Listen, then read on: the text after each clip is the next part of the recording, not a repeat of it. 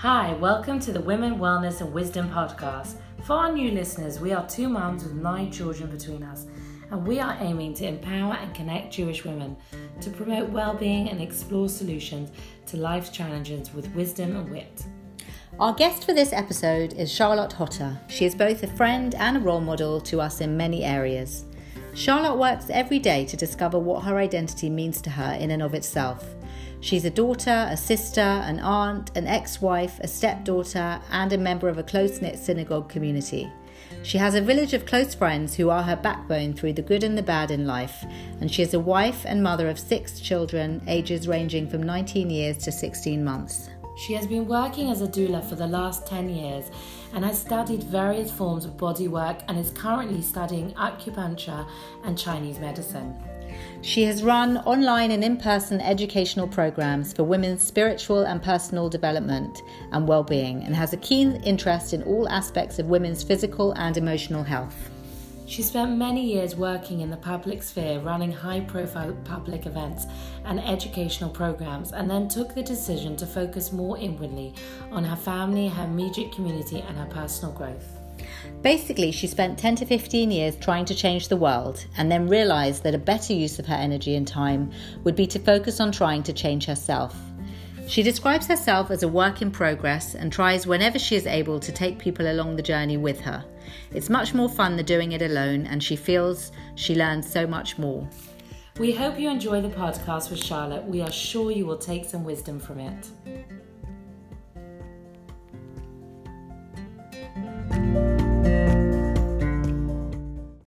Hi, welcome Charlotte to the Women Wellness and Wisdom podcast. Hi, thank you for having me. Um, one of the things you mentioned to us in initial conversations about this interview is that you feel strongly that women need to take care of themselves in order to manage key life transitions. For example, marriage, birth, pregnancy, parenting, teenagers, etc. I think this is a key theme for you and ties together a lot of the work that you do. Um, your experience is really varied, so it's hard to know where to start our conversation. Um, for many years, you've been arranging women's events and doing community work. Can you tell us a bit more about this? Sure. Um, I guess my community work started as a madricha in Bnei Akiva as a teenager. Um, and then I went on some years later to become a youth director. Um, I then went on to work for the United Synagogue in its newly developed tribe youth organization or youth department, and then I became a school's informal educator. And I was quite lucky that each of these roles were kind of in evolving fields that kind of opened up as I as I developed in my career. Um, so I got the opportunity to be part of something new, which has always been a passion of mine. Um, and then as I as I got married and moved on with my life, I, I noticed that although there was a lot of events going on within the community, I felt there weren't enough intellectually stimulating um, women's events. I like the experience of studying and learning things with women, and uh, I wanted to create some. So, so I did. Amazing. What were? Can you give us a few examples of some of the events you did? Oh gosh, um, I created a lot of programs in schools. Um, it was a, a, new thing for um, educators to work within the Jewish schools running informal education. There was there was a small amount of it, but it was it was quite new to to bring out external bodies in to to run programs. So I I tried to do things that were that had a high profile, that were exciting and dynamic. Um, I really felt that within schools that there was a captive audience of teenagers who were already in the school, and basically anything you did that was off curriculum was going to be exciting for them. So I really enjoyed having the opportunity to come up with crazy ideas. I had a lot of support in the schools in which I worked, and I was lucky to be able to get both financial support and practical support to put on some some crazy things. Um, the one that most people heard about was a program called the Ambassador Program, which I ran in initially in JFS, and then in a couple of other schools where students got the opportunity to develop their advocacy skills. They were um, they were learning to advocate for Israel. It was based on the TV show of The Apprentice. Um, we made a TV series that was broadcast within the school um, to the students, and it was a great fun. It was a great competition, and uh, it really kind of shook up the the norm in terms of how programs were being run in schools at the time. Um, it's much more common for things to happen like that now, but at the time it was new. Um, and then for women, what I felt was that women's events often focused on social elements or on creative elements. I was often invited to events with which were worked around art and creativity or around music um, or around socializing and food. But I wanted to create events that were around spiritual growth, um, emotional development, well being, um, and kind of looking at ourselves more deeply, I guess. So um, you also run lots of healing and spiritual courses. Can you tell us more about those?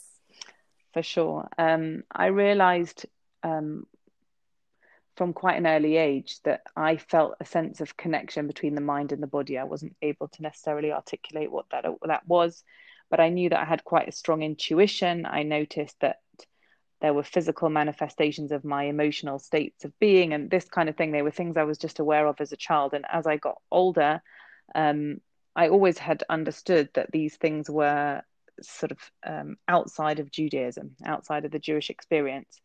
Um, but it, it, came to my attention over the years that there were in fact practitioners and uh, teachers um, available around the world who had managed to integrate both judaism and some of the healing disciplines and uh, spiritual exploration that not everyone believed that only men over 40 could learn Kabbalah and that there was actually aspects of Kabbalistic thought, if not the Zohar itself, that could be learnt um, and that could enhance and develop um, our spiritual journey. I grew up in a household that was Sephardi by tradition, and there was a lot of spirituality in my religious experience.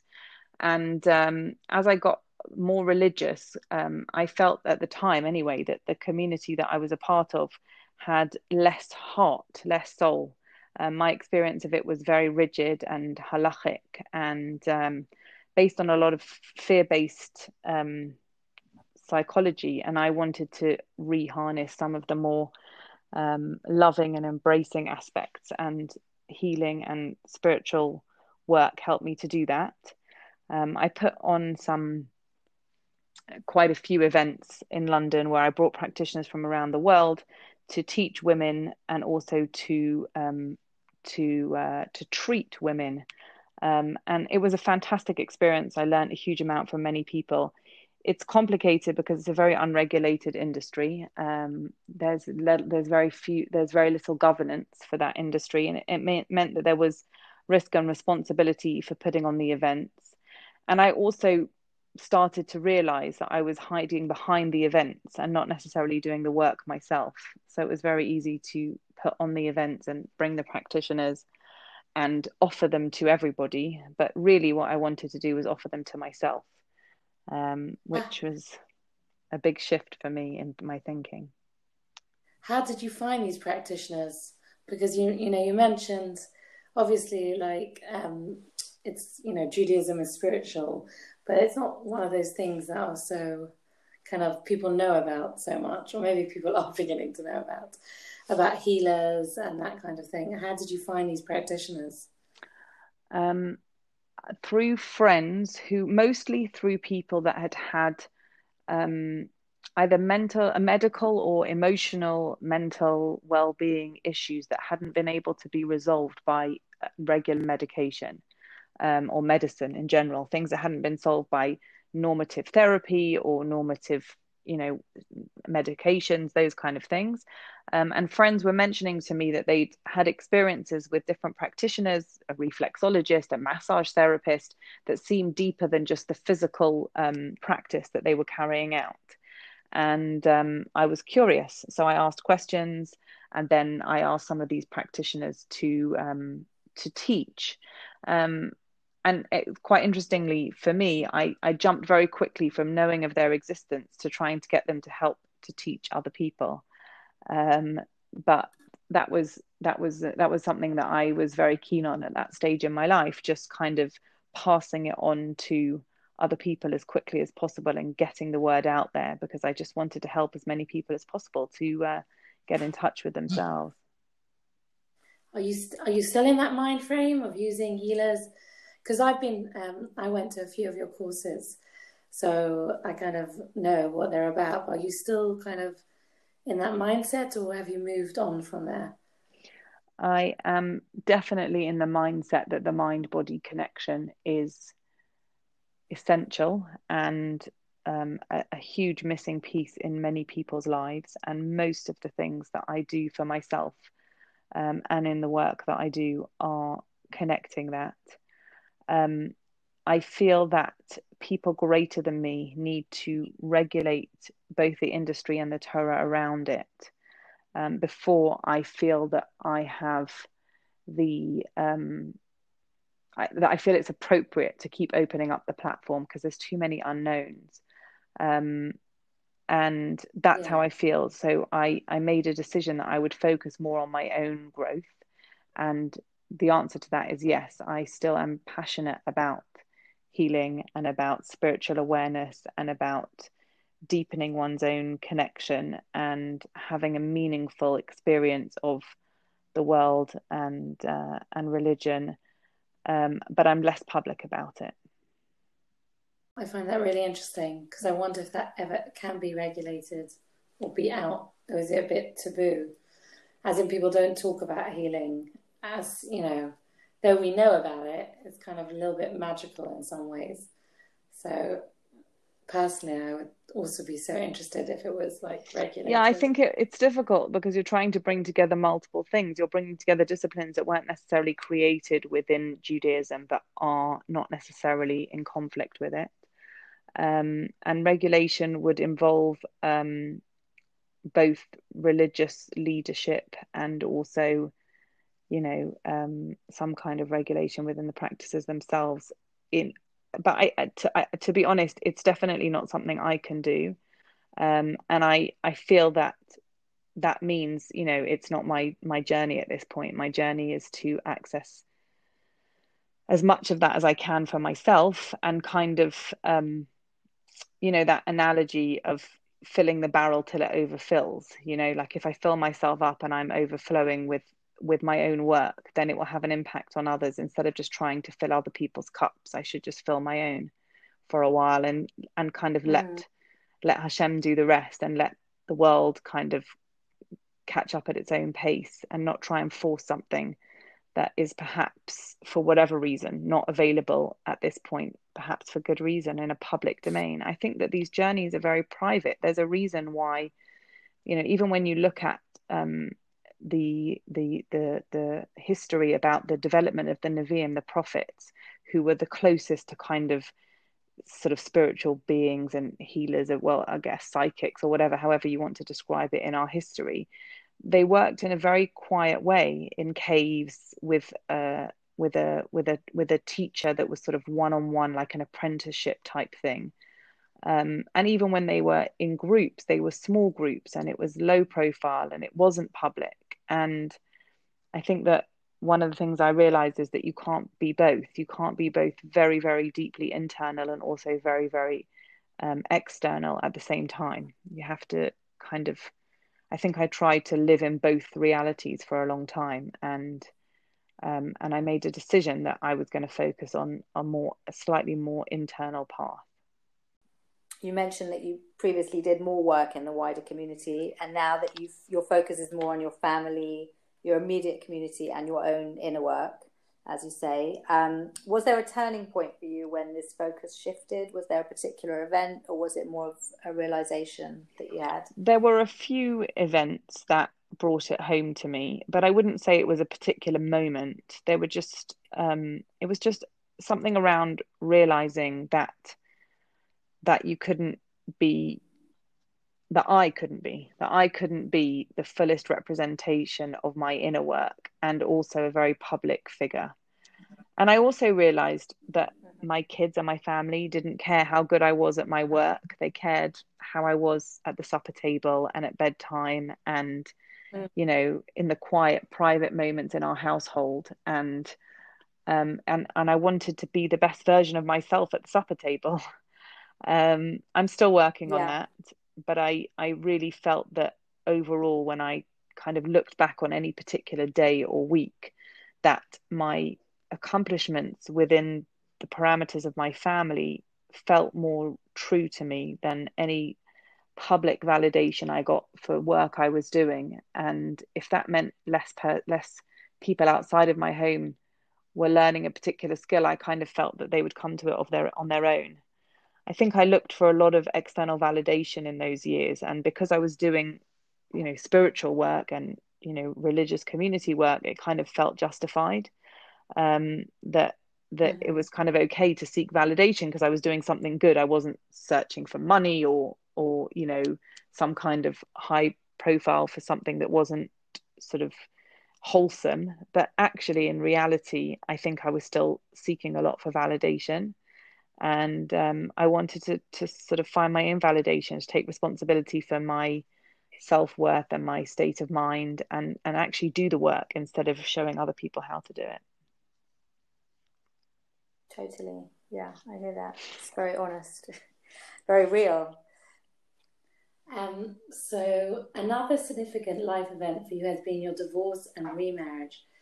Can you talk a bit about your experience of this in the Jewish community? And is there any message that you want to give to over to women going through this? Oh yeah. Um, so yes is the answer. Um, when I I got married when I was nineteen. Um, I had three children and I threw myself into being a wife and a mother and a community member and all kinds of things. Um, and when I got divorced, I didn't know, I knew one other from person who was divorced. There wasn't a single child in my children's primary school. I had three children in primary school, and there wasn't another child in the school who had divorced parents. There was no template for this. Um, there was no template for for how this worked within our community. I just had no no frame of reference. Although my own parents were divorced, um, I knew things from that that I didn't want to repeat. But I I didn't have um, I didn't have a template. I didn't know how I was going to uh, to build my life moving forward. Um, and it was a problem. And uh, and nowadays there's another problem, which is that I think that there's so much divorce and so much um, um, so many blended families that people look from the outside and they think that it's the easy way or it's the, it's easier sometimes I, I very often hear people say to me but you're now so much happier or it was so much better for your family um, and I, I want to put the record straight and say that it isn't easy. Um, it was not easy. It wasn't the easy way. And um, building a, a family, you know, in, in my case, I didn't take on other children, but my, my husband did take on other children. He hadn't been married before. And it's not easy. It's not easy for anybody. It's not easy on the kids. Um, it's really not easy on the kids. Um, and I would absolutely say, whilst I have the most wonderful patient and fabulous husband who's been the most wonderful father figure to my boys, and we have three beautiful children together. Um, it wasn't easy, and I still say to anybody that comes to talk to me about marriage and divorce, do everything possible to avoid it. Um, just do everything possible to work on on your relationship and on yourself um, in order to build to not have to go through the pain. Um, I don't think that the that you know that it's that it's that it's spoken about enough um, that process. And i also really feel that as a, a community i think it's possibly in the world as a whole but we're talking about our community that we don't prepare people well for marriage um, i didn't go into my second marriage particularly better prepared than i went into my first and now after 20 years of essentially family life. I mean, I was I was married and divorced and remarried. It's been 20 years of that process. I I still feel that I lack so many skills and skills that perhaps the community could do more to teach. Um, I think that we struggle to identify what we feel in the community in terms of gender roles within a, a, household and within a family, about women being assertive without being aggressive, about the space within a relationship for the different characters that are there.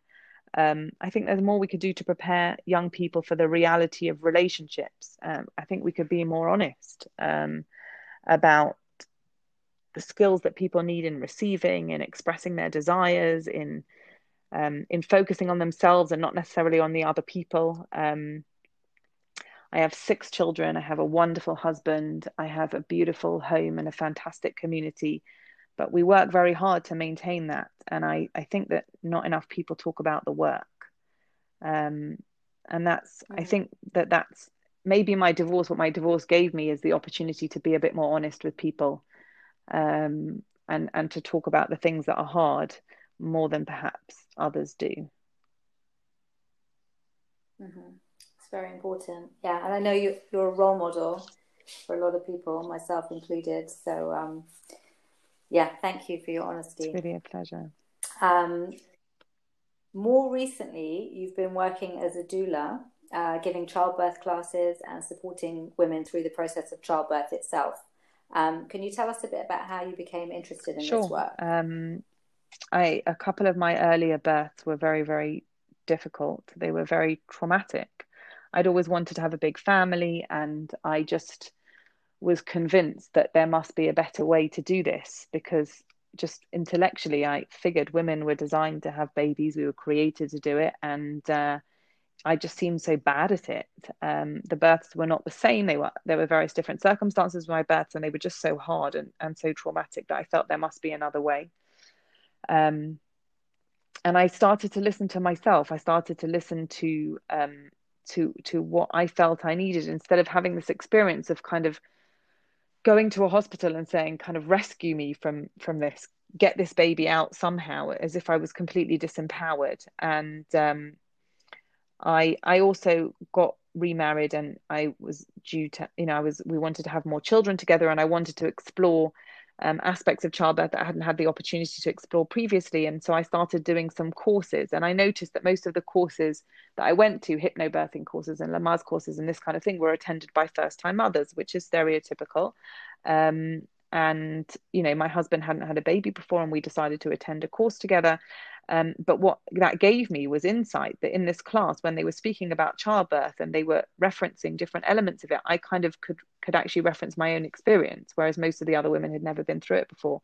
And I started to realize that this kind of one size fits all approach, even if it was a very natural, holistic approach to childbirth, that a lot of these systems were very commercialized and um, they were not actually taking into account the individual, the individual woman, the dynamic between the husband and wife in that particular couple, or sometimes there isn't a husband and wife, sometimes there's a different dynamic, the other birth partners who might be there, the experiences in the families of, of the people who are in that birth and what they've been told about birth, their their bodies, their emotional state, um, their their health and well being, and all these things had a had an effect and you would go to a class that said well if you breathe this way or stand this way or your husband does this or you read that or say this then your the outcome is going to be great. Um, and i just felt it was um, it, well the best word i can use is commercialized and the worst word is dishonest. Um, and i just felt it was mm-hmm. it wasn't right. And um, i started to look at the the medical sources behind the advice that was being given each system had some good advice but it wasn't necessarily applicable to each woman. And when i started to look at the source materials i realized that there was a lot of science behind how a woman responds to childbirth both physically and emotionally um, physiologically and otherwise and uh, my exploration was simply for myself, for myself and my new husband to try and have a positive birth experience, which I was very blessed to achieve. Um, and then a couple of my close friends said, Well, you've always told us that your first few births were very difficult, and this one was amazing. So you're going to have to teach us what to do. And I said, Don't be silly. I just figured this out for myself. And they said, Nope, you're gonna you're gonna help us. And they showed up at my house, and I'll always be grateful to them because they um, they convinced me to try and share with them what I'd learned, and that helped me to formulate the thoughts in my mind as to how I could use that process to help families, one family at a time, without a big public platform and without big events, and just in a more more humble and more um, local way to to have a more positive birth experience. And one of them just said, "Well, you're coming with me," um, and that's how I became a doula. You were my doula twice, and um, it was um, one of the births. I have to say was incredibly beautiful. And so, were you ever in situations where you were concerned or scared? So, uh, it's quite a responsibility. It is a responsibility. A doula is a non a non-medical role so it's very important to again have humility and be aware of what the role is and your role is there to support the mother essentially um, and to also have respect for the environment in which the mother's chosen to give birth and to ensure that the right medical support is available.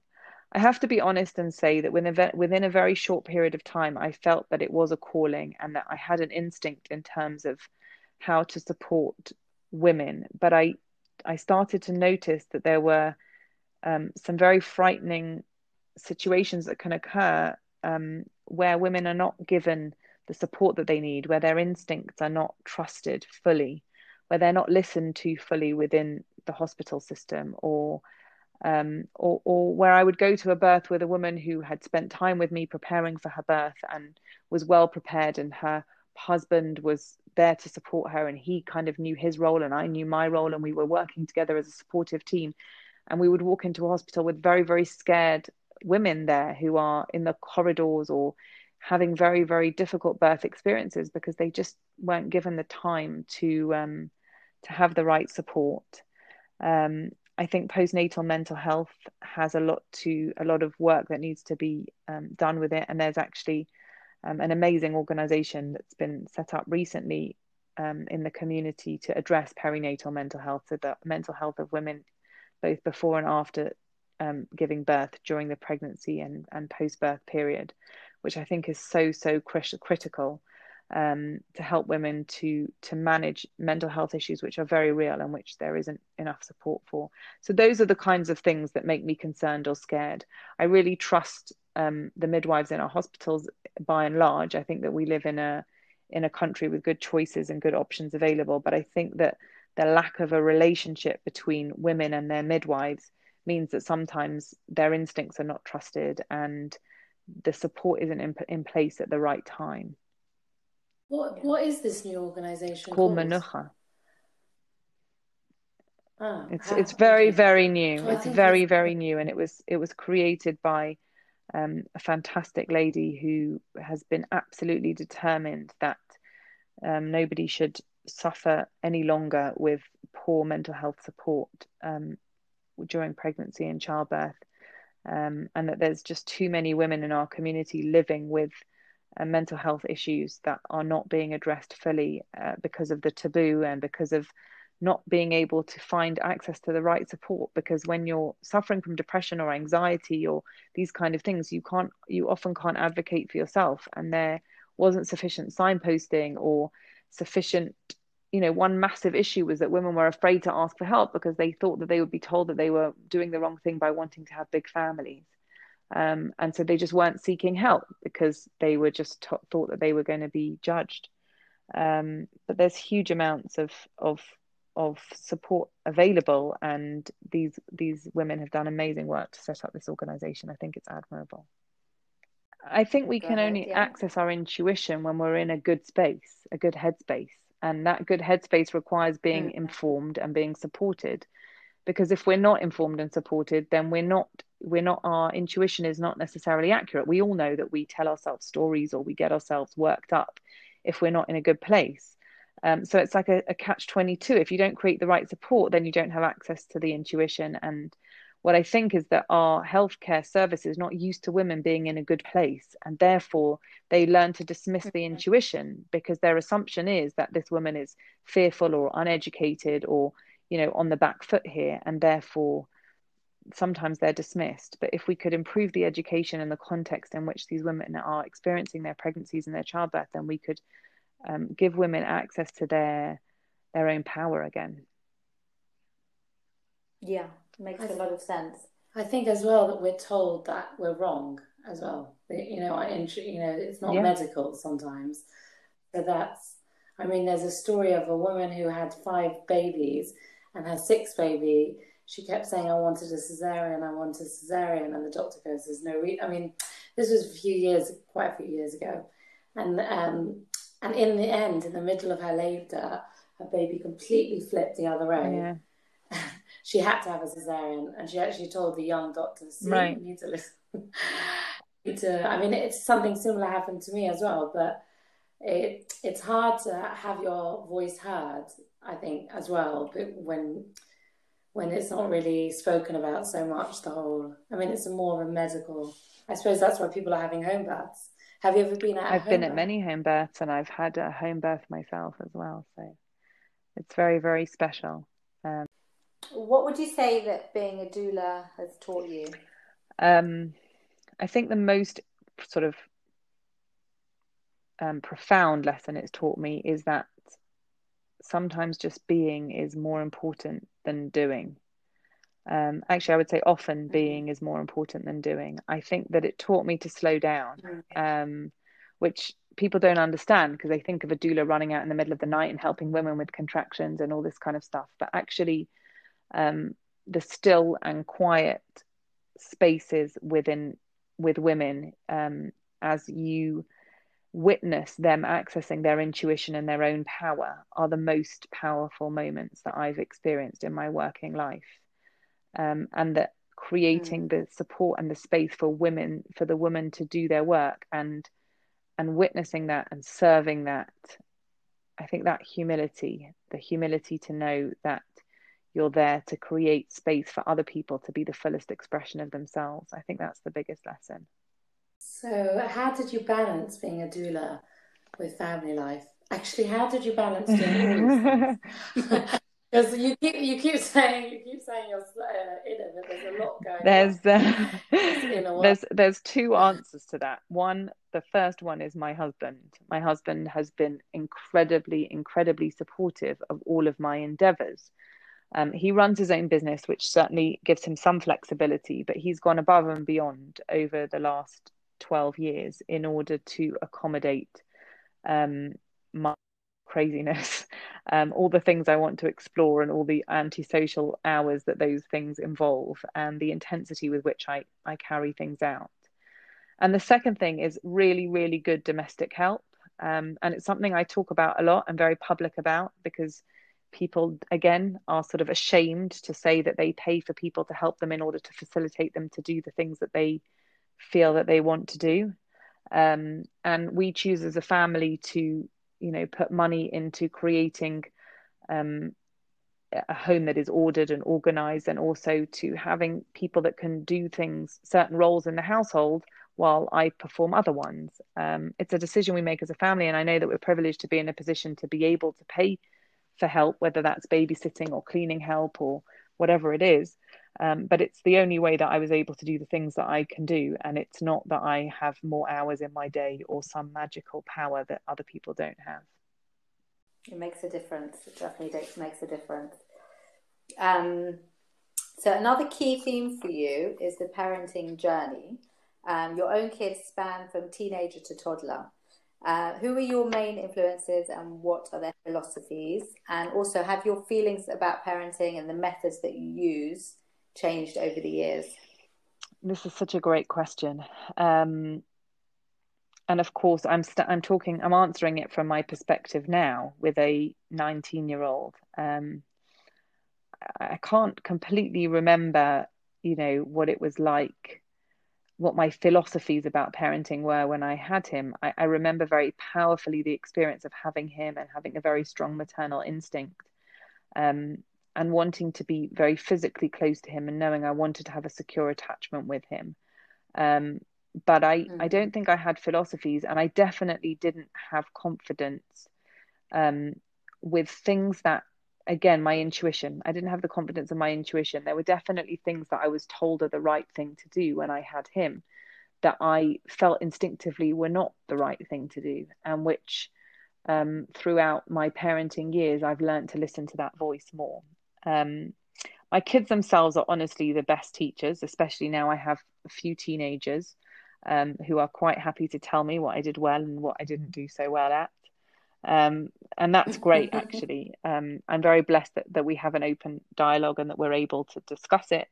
Um, some of it is hard to hear. Um, and uh, and actually, recently I was talking to them about what they felt were the strengths and the weaknesses that I had brought to um, to to our to to the parenting relationship and it was very interesting that they actually said to me that the thing that they felt that I struggled with the most was to ask for what I actually wanted um, and to ask for it from myself. So again, it was about confidence. It was about having the confidence to say, um, you know, this is what I think or this is what I feel. I would often make references to what was done or what was appropriate or what the community expected or what the school expected or what um, my husband wanted from them or whatever. And uh, and and they told me that I avoided for a long time saying to them you know from like basically honoring the relationship between myself and them. Um, and that was very humbling to understand that actually the relationship was from their point of view was the primary motivation for compliance basically. Um, they were not um, won over by anything that was to do with guilt or shame or expectation or community. They're very independent thinkers, no idea where they got that from. Um, and they just they just said to me that it was the relationship that you know they were much more likely to to sort of want to um, comply or or collaborate with me. Um, I was very influenced by a course I took from Rebbetzin Sima Spetner, who we've spoken about before, who many, many years ago.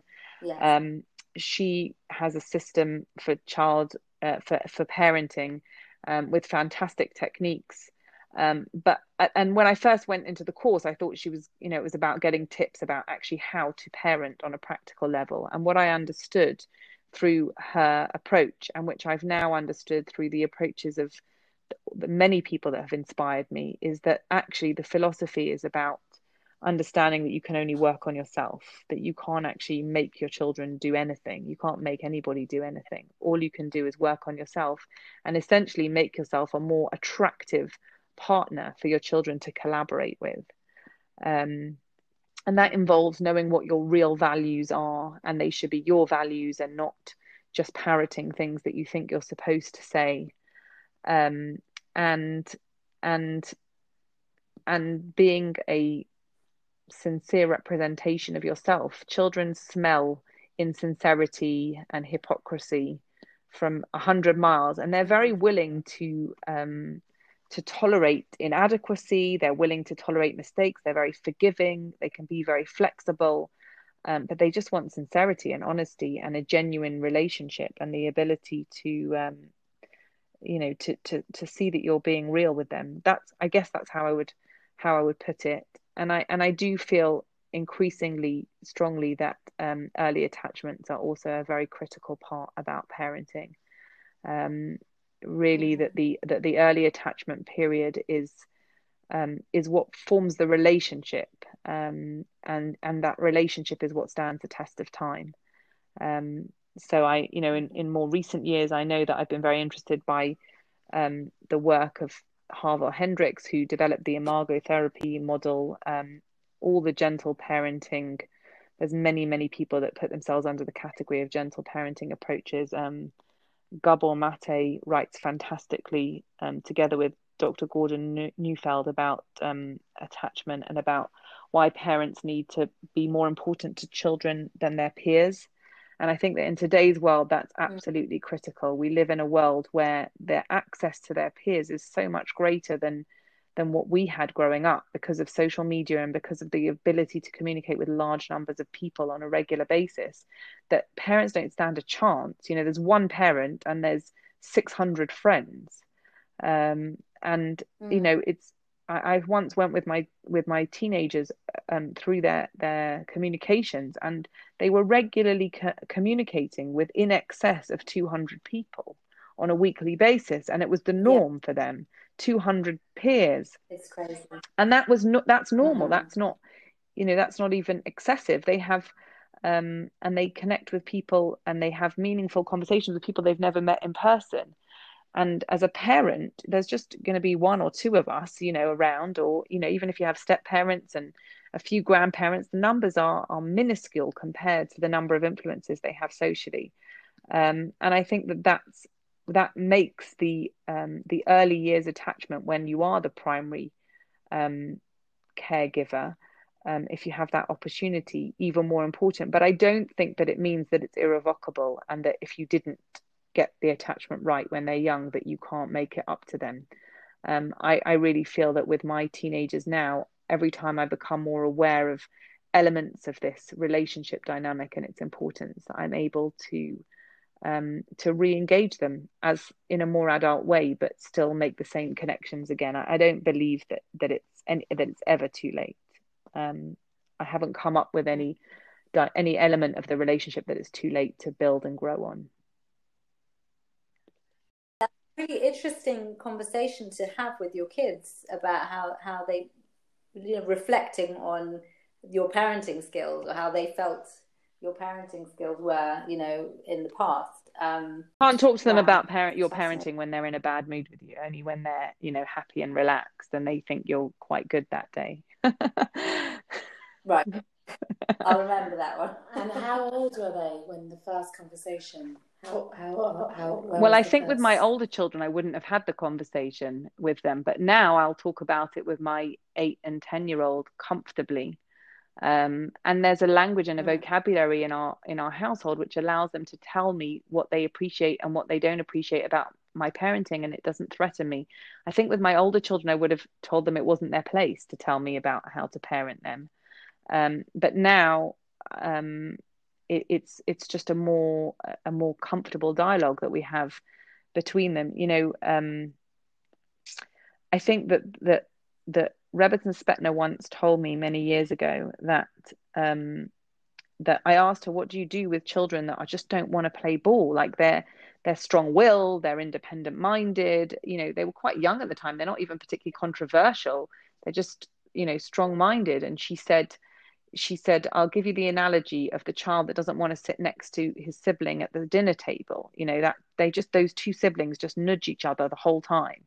And she said, Of course, you could send one kid outside the room and just tell them you can't keep nudging your brother or your sister or whatever. But the other option that you have is that you could just expand the table.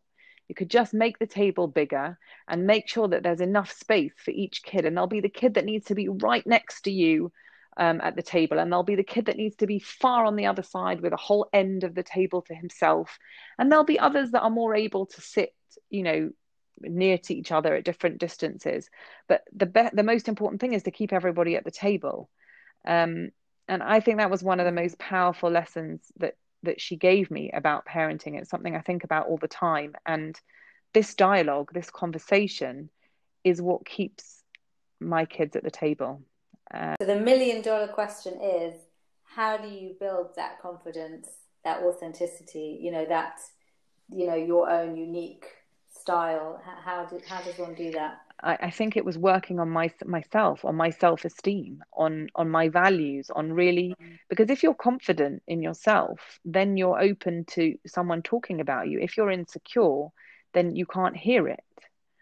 Um, it's too mm. painful, and um, and I definitely spent a lot of my life running away from criticism and running away from hearing um, people talking about me um, I would always be, you know, in charge and running the show and leading and in control. Um, and I would always put, position myself with the upper hand in terms of, I would always put myself in a position where I would be, you know, the best, or I would think I was the best at it, in order to avoid being criticized or, or told that I wasn't, you know, doing it right or whatever. And it was my insecurity. And I think that that it doesn't mean that I think that I do everything right. I just think that I am um, I'm more confident in my in my willingness to learn. I know that I my intentions are good and that I'm I'm I'm trying and that um, that that I'm humble enough to learn and not to uh, not to beat myself up basically and that that allows me to have a more honest relationship with my kids. Mm-hmm. So by making yourself a bit more vulnerable that opens up that uh, that conversation and that deepens the relationship. That's been my experience. Vulnerability is is life changing for me. Um, and I think that you know my own parents were divorced, and my mother suffers with mental health issues herself. And I got married young, and I had kids young, and I got divorced young, and I got remarried still young. And it was I was you know always um, on the sort of edge of new precedent. And I think that I I somehow along the way I lost the capacity for vulnerability. And also, actually, back to what Joanna was saying before, is that I didn't trust it because people kept um, squashing my intuition or my instincts. Um, and those things were linked to my vulnerability. So I think as these things developed and evolved, I, I regained my ability to be vulnerable without being um, breakable, I guess. When you talk about values, are you talking about moral values? Sorry, because you said you have to kind of figure out your values. Is that moral values? I think that... the moral values are easier. Actually, it's things that are not moral that are um, that are harder to work out. So, you know, my kids always we have a constant debate in our house about clothing um, and about whether clothing is appropriate or not appropriate. I have boys, so it's a little it's less about like modesty in the conventional term, but what defines something as Shabbos clothes, for example. Um, you know and and and is my value that they should wear certain clothes in order to fit in with a norm is that a value for me or is it not is it you know is there flexibility within my value when it comes to that um you know Rebbe Spetner I remember her giving the example of um, a child that asks their mother if they can have rogalach for breakfast, and the parent mother says, You can't have rogalach for breakfast. Rogalach isn't breakfast. You need to eat toast or whatever. And then the next morning, the mother's rushing to a meeting and she grabs a coffee and a rogalach and runs out the house and jumps in the car with the rogalach in one hand and the coffee in the other because she's in a rush. So is it is it a value that rogalach is not breakfast? You know, what do you? I, I know it seems like a small thing, but you've just told your kids that they can't have rogalach for breakfast. So is it true that you can't ever have rogalach for breakfast? You know, um, is there sometimes a time for it? And is that child allowed to say, well, today I feel like having rogalach for breakfast instead of having cereal? And, you know, I'm not having it every day, but today I want, you know, so it's an, just an example, but um, these are the things that, the things that are not black and white are much harder to, to establish. Um, and I find that, again, I can't access my values from a place of being public or being enmeshed in the community or being enmeshed in even all the members of my family. I have to sit quietly with myself and figure it out. And I'm not talking about the cut and dry things that you know we live within a halachic framework and and you know the the big moral things that are obviously more clear. It's the more subtle things that actually we you know we're not having moral dilemmas in my household every day, thank goodness. We're having much more practical dilemmas about um, you know boundaries and clothing and speech and and and these kind of things. And and we have to be sure of what we think. And very often i certainly was very reflexive. Um you can't do that or it's not okay. And i didn't always think about why that was and i don't even by the way i don't believe you have to tell explain yourself to your children all the time. I don't always explain to them why something is a rule in my house or or even why it's a value for me in the moment. I just have to be confident of it because they can sense if you're not sure. So i know you feel very strongly about parenting teenagers in particular. Can you give us some tools that you found useful that might uh, help our listeners or us um, I, I, think i mean i gave you some examples of, of of my tools in terms of the teenagers themselves but i think the main thing that will help the listeners and help us the three of us, is talking about it more. We don't talk about it enough. We don't talk about the challenges of teenagers and the struggles that we have. We don't talk about the additional, um, you know, burden, I would say, that we put on ourselves by not only dealing with the normal teenager stuff, but also putting religion on top of it and community expectations and community norms. Um, I was recently watching, um, I follow someone on Instagram, a family on Instagram called the Radfords. I don't know if you've heard about them, but they have, I think, 21 kids or something. And, um, and they're amazing. They're, you know, this, this amazing mother who just is this, you know, beacon of light and laughter and, and everything else. And she's got this household of children of all different ages, and she laughs with them and she jokes with them, and they all seem really well behaved. And there are dynamics that go on, but there are there are things that happen in their in their family that are um, you know that are challenging. But when I was watching it recently and I was thinking about it, I was thinking how many less things she's worried about. So, for example, clothing is a non-issue. She's not religious, so there's no issue of clothing and tznius and this kind of thing. It's just a non-issue. Modesty is a non-issue. I mean, I'm sure there are boundaries, but her kids can pretty much wear whatever they want. You know, um, we've got a we've got a big responsibility. We have high standards for our children and for ourselves, um, and that makes it um, and that makes it additionally complex. And I think that again, women are not well enough supported. I'm sure men aren't as well, but I can only really talk from my own experience. We don't talk about it often enough. And very often, the people that will reach out to me about challenges with their teenagers are sort of doing it quietly. Nobody else knows, and I haven't talked to anybody about it. And, you know, and, and, and can you possibly help me with this and this challenge? And, you know, I, I try to be very open. And of course, we have to protect our kids' privacies, but actually, we're talking about ourselves in the main, and there's not enough of it. So, the most important tool is find find supportive people find people who are at the same stages of life as you are at whose households reflect similar values it doesn't have to be exactly the same but whose households are reflecting similar values to yours and talk to each other and share and and talk to each other's teenagers. That's another massive thing. Um, you know my kids benefit so much from the relationships that they have with my friends because sometimes they can talk about things with them that they can't talk about with me and i'm very confident that the friends that they're talking to have similar values to, to me. So um, there's just a, a, better flow your journey has now led you to a point where you're currently studying acupuncture and chinese medicine how did you become interested in this and can you tell us a bit more about what it is um, is it used for particular ailments or general well-being?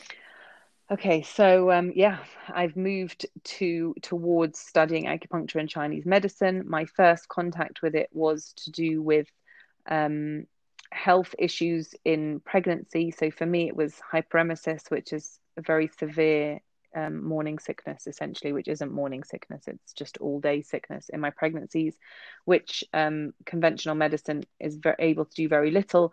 But people also access acupuncture for um, all kinds of things during pregnancy, like back pain or even emotional um, things, anxiety, and this kind of thing. So when you can't take regular medication, acupuncture is something that's available. Um, and and acupuncture and Chinese medicine can be used for all kinds of things.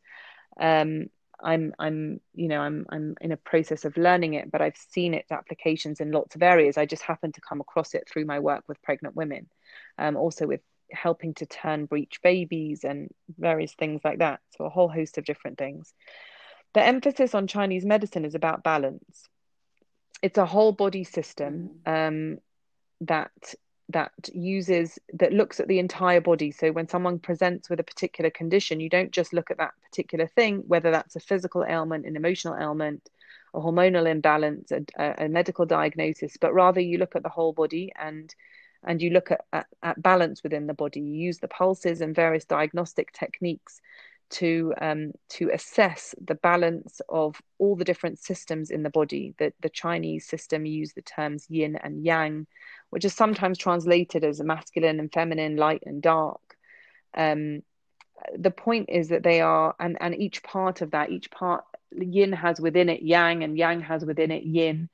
Um, I was actually talking about this with a friend of mine who who identifies as non-binary, um, and they were actually questioning when I was talking to them about this podcast and and and my work and the things that I do, they were actually questioning my emphasis. I always talk about women's health and well-being, um, and actually mm. they were they questioned me on that, that, and they asked me if I really meant. Um, you know, only women. Do I think that what I'm applying, uh, that what I say only applies to women? And the truth is that I think that what I focus on is on balance. Um, I realized that I was living out of balance and that a lot of people around me are living out of balance. The nature of, of our community and the way we live our lives is that that the people I interact with most intimately are women. Um, but actually, I think that that that this applies to anybody. It applies to men. It applies to people that identify in in, in a different way in terms of gender. um, and and acupuncture and Chinese medicine forces me to all the time to to kind of step away from preconceived notions of good and bad and and well and ill and masculine and feminine and just look at balance and flow within the body. Um, and to me it's it's I, I tell people um, sort of privately when they ask me about it, I said it, it, acupuncture reminds me a bit like when I was a child. I used to love to do dot to dot drawings where you would draw, follow the numbers and create a picture. Um, because if you just followed the pattern and the system, then something would kind of jump out at you. Um, and when I use the techniques of acupuncture um, and Chinese medicine diagnosis and and the systems and i combine that with my spiritual understanding and, and, my understanding of healing systems it feels a bit like a combination of a dot to dot and a and one of those 3d pictures that when you defocus your eyes it jumps out so a kind of a combination of the two i feel like it just allows mm. um allows it allows me and myself and it allows me when i'm working with other people to just um, access a more three-dimensional perspective on on on balance for that person and and, and balance for me. And you have to be balanced as a practitioner. Um, chinese medicine talks a lot about how you have to work on yourself. You have to come into the into the into the, the treatment session as a balanced person. You have to take care of your nutrition and your exercise and your sleep and all of those kind of things in order to be able to pick up the diagnosis. Because if you don't you will your your your own stuff will come up and you'll you'll muddy the waters. Mm. and this again this is reflected in my experience of women in childbirth. It's reflected in my experience as a parent as a wife.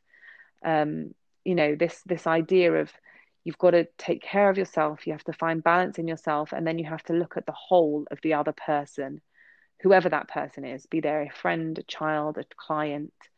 Um, and you know in birth i look at both the mother and the baby and the dynamic between the, the husband and the wife which is the most common dynamic that i see. Um, and just it, it's a bit like that those those pictures that we used to have you know that that that book i think it's called zoom where you just kind of zoom out on the picture again and again and again and get more and more layers of perspective. Um, that's yes. that's what i feel that that chinese medicine and acupuncture brings to my life the study of it the treatment of people and, and what I think it can bring to other people as well. Practicing it, have are you um, have you finished the course or are you coming to an end? So, well, it's quite a lot. A lot the, years, the study of acupuncture and Chinese medicine is a is like an apprenticeship discipline. You can you, people study it for thirty or forty years, and they never there's no there's no official end point to the study. Um, there are some conditions and, and things that I'm comfortable and happy to treat. Um, other things I am choosing not to, mainly because I'm doing my work in order to become more balanced. Um, I'm trying to focus on the learning um, and not rush into the doing. Um, as I explained earlier, it's been that's that's a challenge for me. Um, and at the moment, my main focus is on the learning. Um, purely for selfish reasons or maybe it's not selfish i think that i'll be a better practitioner as a result to be honest this is a ridiculous question i think but what does it mean to be balanced in your like it's that's a lovely word but i'm just wondering what does it i don't know if it means the same thing for everybody. For me i describe it as um, I, I experience it as a balance of feminine and masculine energy within me um, I know that some people don't like that the, the gendered reference within that term, but that's what it feels like to me. I think it feels different to different people. Some people would call it a balance of light and dark. Some people would call it a balance of openness and and and um, I don't know, open and closed, or or, or black and white. Um, it's a feeling. It's a feeling where I am strong. It's the feeling that when my kids can look at me and say, this wasn't okay that I don't fall apart, or when my husband um, can tell me that he's not comfortable with something that I've done and I don't beat myself up and cry, um, or, or tell myself that I'm a bad person, or someone can interact with me in a way that is potentially embarrassing or uncomfortable for me and I'm whole, or when somebody comes in to me for help or support and my own stuff isn't triggered, I'm not telling my own story or or or um, uh, you know, jumping too deeply into theirs, but rather just able to be present as a separate and distinct individual. Um, so basically encompasses everything. It's like a peaceful. It's a really feeling. peaceful feeling, and I really like to live with it as much as I possibly can. And does it go hand in hand with Judy, like with the whole spiritual and Judaism? I'm just interested. So for me, like... it's been a way of reconnecting me with my religious practice. Um, I'll be honest and say that as my teenagers challenged a lot of things within my within our household, as they as teenagers do, um, they challenged a lot of things about our religious life as well, and and I had to re-examine my reasons for things that I had insisted on or that we do in our house or we don't do in our house or whatever it would be, because nobody's practice is perfect and different communities have different emphasis. And I certainly straddle different communities. My kids are in one type of school, we daven in a different type of shul. My kids hang out with a certain crowd, we hang out with a different crowd. I have old friends and new friends. There's a lot of different emphasis, and you know, it, it can be it can get a bit muddled. Um, and so for me, this idea of balance is about um, being sure of myself within my religious practice. Why do I do the things that I do? Um, would I do them on a desert island? You know, are they values even if my children choose not to adhere to them? Um, I became more religious than my family, and I definitely think that when I did that, my my focus was on um, building a home and a family. But what happens if your husband or your kids don't want to do things exactly the way that you do it? Does that mean that you were wrong? Does it mean that they're right? Does it mean that you all have to do everything exactly the same way? Um, and and for me, the answer is finding that balance within myself. I am me, you are you. We exist together, and um, you know, I, I want to hear what you have to say and, and find my own peace and and decide whether I don't have to be like you just because I want to be connected to you, but maybe I, will be influenced by you. Um, but what feels right for me? And I, I, don't mean that with a dismissal of the importance of halachic framework. I'm not talking about those things. That's a different discussion. I'm talking about uh, so many of the things that fall outside the parameters of clear cut halacha and mainly about our relationship yeah. with with it even with the things that are halachic you know i don't i'm not convinced that we'll will it's peaceful to just do things because we know they're halacha and tick the boxes every day i i feel that i need to have a more of a resonance with them mm. So, if someone is interested in personal growth, where is a good place to start? Books to read, talks to listen to?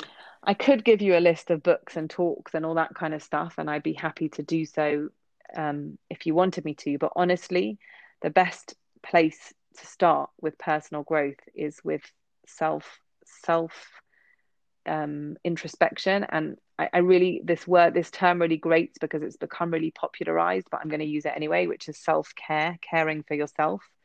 Um, it's become like a buzzword now and you've got all these people who are kind of going on their daily walk and doing their manicure and buying them buying in takeaways so they don't have to cook. Um, and they're not really doing self-care they're just ticking boxes of things that um, that are on a list somewhere of self-care activities what I mean by self care is that you can't do personal growth from a position of of um, of deep distress or conflict. You just can't.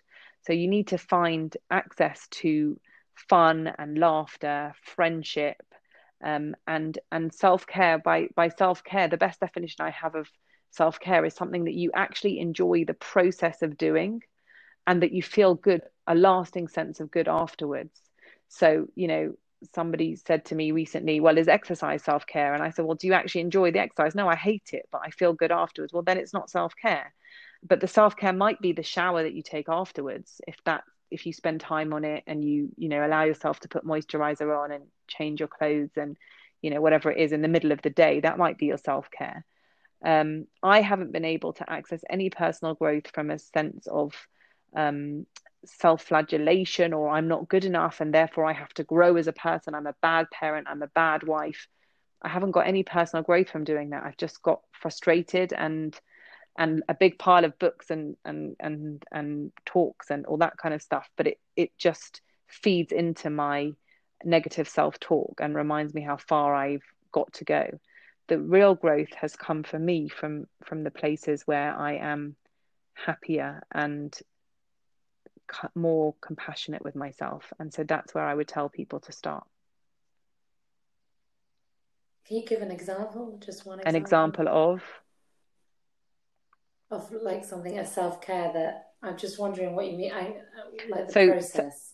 self care is different for different people, of course. So, I personally, for example, get self care out of doing yoga because physically adopting the positions and the breathing, um, I enjoy that. So, that for me is a form of self care. Um, I don't get self care out of having my nails done because I don't like the chit chat in the salon. I don't like the not being able to access my phone it feels like i'm not really relaxing but i'm not really available so that doesn't do it for me for self-care um, my best kind of self-care is laughter and it's it, i'm not so carefree i'm quite intense so um, the best kind of self-care is anything that really genuinely makes me laugh um, and that can be you know figuring out what that is and the people that i feel comfortable to really really laugh with that's my best kind of self-care um, okay, so we're now going to ask you five questions that we ask to everybody that comes on the podcast. Um, the first one is, what's your favourite book? I'm going to cheat and tell you two. I'm sorry, I couldn't um, narrow it down. One is Gabor Mate's Hold On to Your Kids, which I referenced earlier, which is about attachment and the importance of the relationship between parents and children. And the other is The Empowered Wife by Laura Doyle, um, which is all about the working on yourself as a way to be um, a better wife and mother and friend and everything else. So they both say the same thing in different ways. Interesting. Yeah, I've heard of that one. And I'm reading the first one, though I'm going to be honest, I'm finding it a struggle. Yeah. The attachment one. It is, it is quite hard to read sometimes, but it's in. just read it in tiny bits. Just, just, to, just read a couple of lines yeah. and reflect on it. That would be my suggestion. So we've talked about this a lot, and maybe you've answered this a bit, but what do you do for? So self-care? yeah, I said it varies and it depends on the time, and you know this this Corona situation has obviously shifted a lot of dynamics. Um, you know, but now I'm recently able to re-engage friend time with my friends, my girlfriends, which is just critical. I have the most fantastic girlfriends in my life who are a total source of joy and um, and my honest mirror and my safe space. And that is everything to me. And a lot of my laughter comes there. My laughter also comes with my kids when I let loose and play music and do silly things. Um, certain types of exercise. And recently, I've uh, over over the lockdown period, I took to painting by numbers, which I'd never done before. And again, about the self care element, I actually really enjoy the sensory experience of the acrylic paint on the canvas, the actual physical experience of spreading the paint. I enjoy looking at the colors. Looking at color affects my mood and makes me feel positive. So I paint things that are very colorful, um, and um, and I like the fact that it's painting by numbers because I don't feel confident to paint freestyle. Um, so therefore, the, having the numbers there just kind of takes that pressure away from me and just allows me to enjoy the experience of the color and the texture. Whereas somebody who's more creative than me might feel constrained by paint by numbers, and therefore that wouldn't be self care for them. That's so interesting. Can you get yes. adult kits? Yes, I love them. I'll send you pictures of the ones I've done. You should. They're. It's oh, amazing. I love it. Uh, and about a year ago, my son got me into acrylic paints and painting. I, I don't paint by numbers, but just the feeling and the like. I can sit and stare at the table the yeah. afterwards with the different palettes of paint, and it's it actually does calm me. It really like I could definitely hear you on that one. Definitely. Yeah, I've loved it. Um, what would be your favorite Shabbos? My favorite Shabbos recipe is my challah recipe because um, I just got one that really works for our household and our family, and I I like making it, and I I um actually I don't love making it. I don't love the physical process of making it by hand, but I love the reaction that I get to it, and it's worth it every time is your female role model? Oh gosh, I, I don't have one role model, and the honest truth is that one of the things that I used to do in life was um, was idolize people. Um, I used to look at individuals and I used to say I want to be them. um, whether it was a practitioner that I was learning from or a teacher that I had or someone whose book I read or attended a course. And I used to really believe that these people had it all. Um, and I got burnt a number of times by people letting me down. So I would say that the role models in my life are the people that I know who are working towards living really authentically and um, as their whole selves. Um, women who are taking the time to develop themselves and fulfill themselves, and that they might not be people that are that are impressive um, to others, um, and they might be people that you know you wouldn't know. Some people are more sincere than others, but I have one friend who's passionate about building a business where she you know she's building a business from, built a business from nothing and you know she chooses to work um you know outside of the home and, and build this business. And i'm i'm in so much admiration for the work that she does. And then i have another friend who has given up her work in order to live um, more focused on her family. And uh, and she feels that that's a more authentic representation of herself. And and she's a role model to me for doing that um, I guess you know right now I'm quite um, interested in the in the empowered wife um, system which Laura Doyle presents. So if I had to pick someone, I'd pick her right now. Um, and I think that she's sincere and um, and she is um, un- unpretentious about the ability for everybody to access what she has, and she doesn't try and say, you know, I've I'm. I think a lot of times I've seen people who sort of say, well I have the most pure experience of this, and you may be able to access some of my some of my experience. Whereas uh, I think I found with her thinking that she says anybody can have access to this, um, this empowerment and this ability to build and improve your relationships, and she's sort of sharing in a more genuine way. So I like her at the moment. Hmm. I think there's a, there's a whole conversation to be had there about that book in and of itself, probably. I don't know. I don't know it, but I'm going to buy it. That's yeah, for another time, another podcast.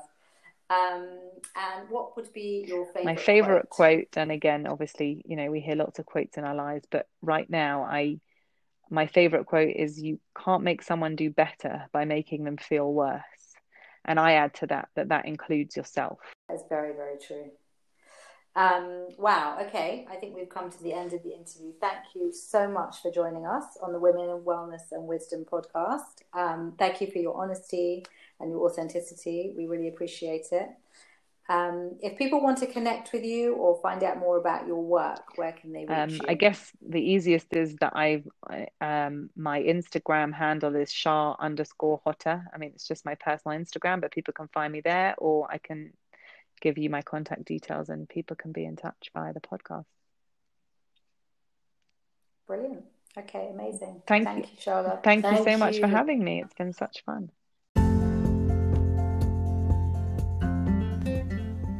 That for me was a really enlightening conversation. It made me think about balance and how we show up in the world. I found Charlotte's approach to personal growth and internal work really inspiring and refreshing especially in light of society's trend towards the external noise and the pressure that puts on, that's put on us as women today. I also really heard the idea of opening up a conversation with our teenagers and allowing space for vulnerability, which can help deepen the relationship. It's about shifting the focus at times from being the in control parent to having an authentic, growing relationship with our children. As I speak, I'm recording this from the hilltops of Tuscany, far away from my friend Joanna, who has just moved to Israel. Even though we are geographically apart now, our plan is very much to continue with this podcast. As much it is, as it is about hearing different women's journeys, it's also about our personal journeys and evolution. So it will be interesting to see where life takes us.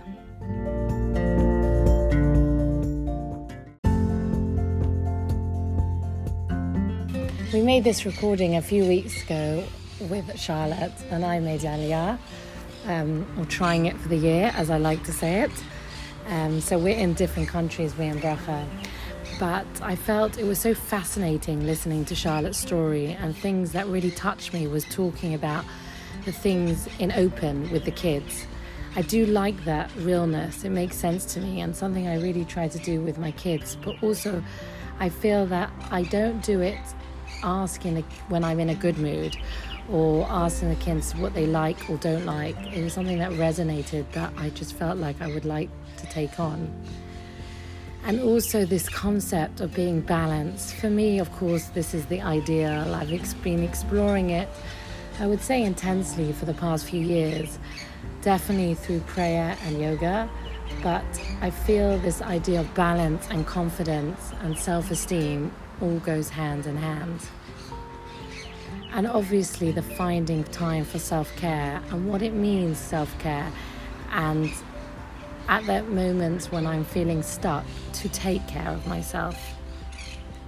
Something that also resonated when talking to Charlotte was this idea of friendships and her community. It, I remember the saying that it says, "It takes a it takes a village to build a child." I find that so true and interesting, especially at this time of COVID. Um, and also, I have moved about 14 times, and now I have moved to another country. But interestingly, I've never really found like that community setting. And I'm not sure if in Israel I will find that community setting, but I do feel it's an ideal. Obviously, I have friends, my dear podcast um, presenter, me and Bracha have known each other since being children, nine years old. And obviously, we share so much um, laughter, and obviously, that is so needed. But I think friendship and having that community does help you throughout life, finding a purpose and having that sounding board um, to find it. And it's so interesting to hear Charlotte talk about these ideas. And obviously, having laughter, especially when time is quite stressful, sometimes even making yourself laugh or making yourself smile is just so needed. And lastly, I pointed that everyone is on a different journey. We're all on different journeys, and knowing that and being okay with that and just experiencing it. I just found her thoughts and wisdom so insightful and it is always so good to listen to other Jewish women talk about their lifestyle and, how, and what works and what doesn't work and how they became the person they are today.